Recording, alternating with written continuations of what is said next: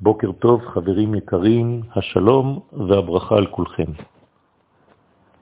לעומת חווה שטעתה והכשילה את אדם הראשון, נאמר על שרה אימנו ביחס לאברהם, כל אשר תאמר לך שרה, שמע בקולה.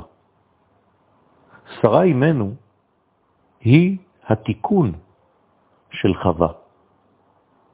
ועל מה דורש השם מאברהם לשמוע בקולה של שרה? על הנושא הבא, גרש האמה הזאת ואת בנה. מדובר כמובן בישמעאל ובאמו הגר. אברהם מתבקש מהקדוש ברוך הוא לפקוח את העיניים ולשמוע בקולה של שרה, לעשות ברור בחייו. אברהם חייב ללמוד להסיר מקרבו את החלק הרע ולאמץ את החלק הטוב, שיתגלה דווקא ביצחק. זהו עניינו הפנימי של חטא עץ הדעת.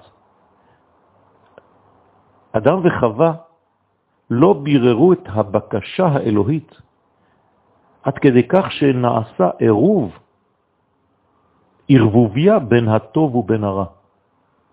המציאות הזאת דורשת בירור ותיקון. אצל שרה אימנו, המתקנת את חווה, הדברים ודאיים וברורים למדי.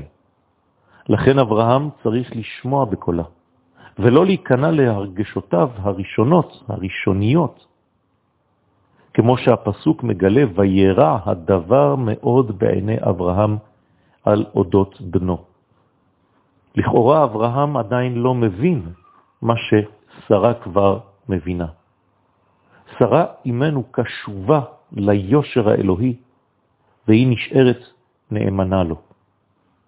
ישנו פסוק שמאמת את דברנו הוא מוכיח שהתיקון מתחיל להיעשות וגם בהצלחה. אצל חווה כתוב, בעצב תלדי בנים. אצל שרה אימנו כתוב, אחרי בלותי הייתה לי עדנה. תשימו לב שהנפילה של חווה מתחילה לקבל גוון של תיקון אצל רחל. אצל שרה, סליחה. וחוויית הקושי בלידה של חווה הופכת בעצם עכשיו לתופעה משמחת אצל שרה אימנו. יום מבורך לכולם.